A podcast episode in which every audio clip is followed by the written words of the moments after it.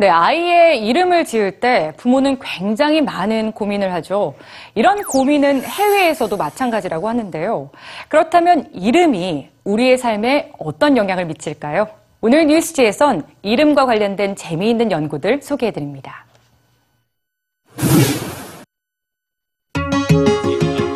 뉴욕대 사회학과 달튼 컨니 교수는 태어날 아이의 이름을 고민하다 결국 이라는 알파벳 하나로 지었습니다.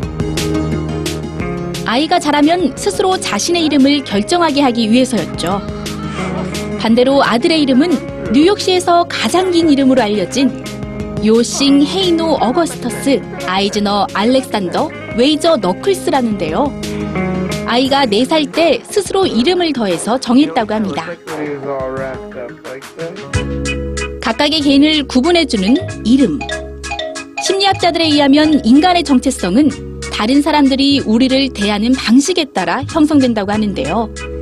이때 타인과 나의 상호작용에 중요한 역할을 하는 것이 바로 이름이라는 겁니다.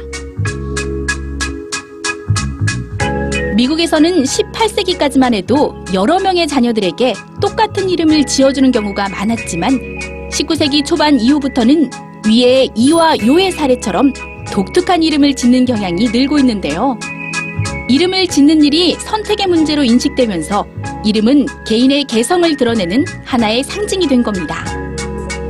특히 특이한 이름으로 인해 질문을 받거나 놀림을 당하는 일에 익숙해진 아이들은 감정 조절 능력을 갖게 되기 때문에 사회적으로 성공하는데 오히려 도움이 된다는 연구도 있습니다.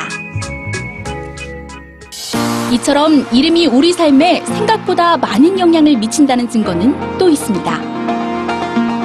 경제학자인 그레고리 클락 교수가 2008년부터 2013년까지 옥스퍼드대에 입학한 신입생 이름을 살펴본 결과 특정 이름이 입학과 관계가 있다는 사실을 발견했는데요.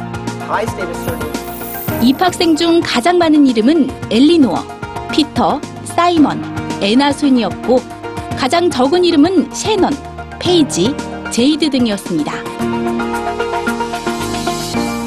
I looked at in England how predictive children's success is in education as a function of their first names. And so some names you have a much higher than average chance, other names you have almost no chance of going to Oxford and Cambridge.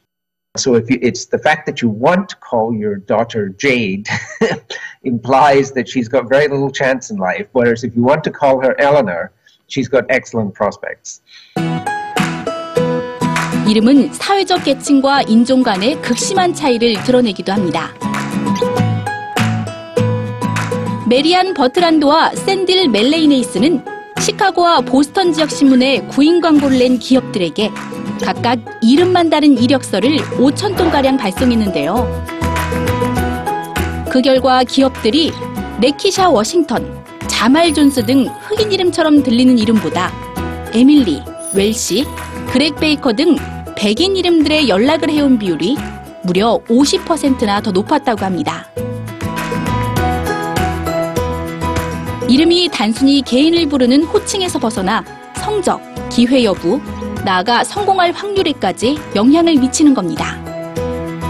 하지만 클락 교수는 우리가 중요한 사실 한 가지를 간과하고 있다고 말합니다. But the important thing here is I don't think the names themselves are causing this. I think the choice of the name by the parents is just very revealing of the circumstances of the parents.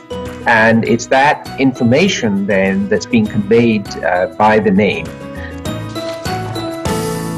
아이의 이름을 짓는 일보다 더 중요한 부모의 역할은 따로 있었습니다. 이름 자체가 개인에게 어떤 영향을 미치는 게 아니라 그런 이름을 지어준 부모에게서 양육되며 받는 영향이 더 크다는 사실입니다.